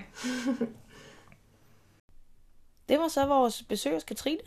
Som var smadret hyggeligt. Det var en rigtig fed oplevelse, og hun er meget reel, Katrine. Hendes, øh, hun bruger rigtig meget Instagram, og øh, vi linker selvfølgelig til den hernede under beskrivelsen, og hun øh, er ikke, altså hun er reel, og hun fortæller selv om deres parforhold, og hvilke problemstillinger de får, og Hun er dejlig nede på jorden, så selv en mand forstår, hvad det er, der faktisk bliver sagt. Så du føler ikke rigtigt, du bliver angrebet af to kvinder, der snakker et sprog, du slet ikke kan være med på. Nej. Tjek hende ud. Hun har en meget fyldsgørende Instagram, og er virkelig sød og rar, og meget nærværende at snakke med. Så øh, ja, tjek hende ud. Og om ikke andet, hvis du kunne lide den her episode, så kunne det da være fedt at høre om det. Og om ikke andet, hvis øh, har du brug for noget kontakt, eller har du idéer til nye episoder, så kan du være velkommen til at skrive til os på Messenger. Vi har vores gruppe, der hedder Sex i Aftenskan podcast, og vi har også en gruppe, sådan en lukket gruppe, der hedder Gruppe for Sex i Aftenskan. Magter du ikke alt det der fis, som det plejer at være, så er du altid mere end velkommen til at sende en mail til mig direkte, og det gør du på cp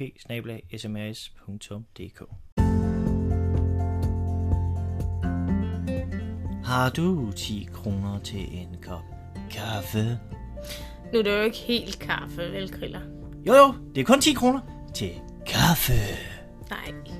Det handler om, at vi kan komme ud og lave nogle flere afsnit, og lave nogle forskellige sjove, spændende ting hos nogle rigtig spændende mennesker, og optage nogle andre steder. Det er det, de går til.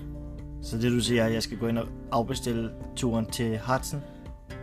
Ja, fordi de der penge, de går altså ikke til dine tyske fetisher, Kriller. Jamen, store drenge har altså også følelser. Og så kan det altså også være lige meget, så gider jeg ikke. Ja. Øhm, de her penge, de her 10 kroner, lad os så bare sige 9 kroner og 99 øre, de går til podcasten. Og så må ikke, jeg kan finde en øre til en tudekiks til griller, så han kan komme tilbage igen. øhm, den måde, du donerer på, det er at gå ind i beskrivelsen af den her episode her. Så er der et link nede i bunden, og den kan du donere via her via MobilePay. Og det er et fast beløb på en 10'er, Hverken mere eller mindre. Og det er kun én gang, så bare roligt. Vi hæver ikke alle dine millioner. Så du kan også gå ind på Christians side, smrs.dk, og bruge øh, QR-koden derinde.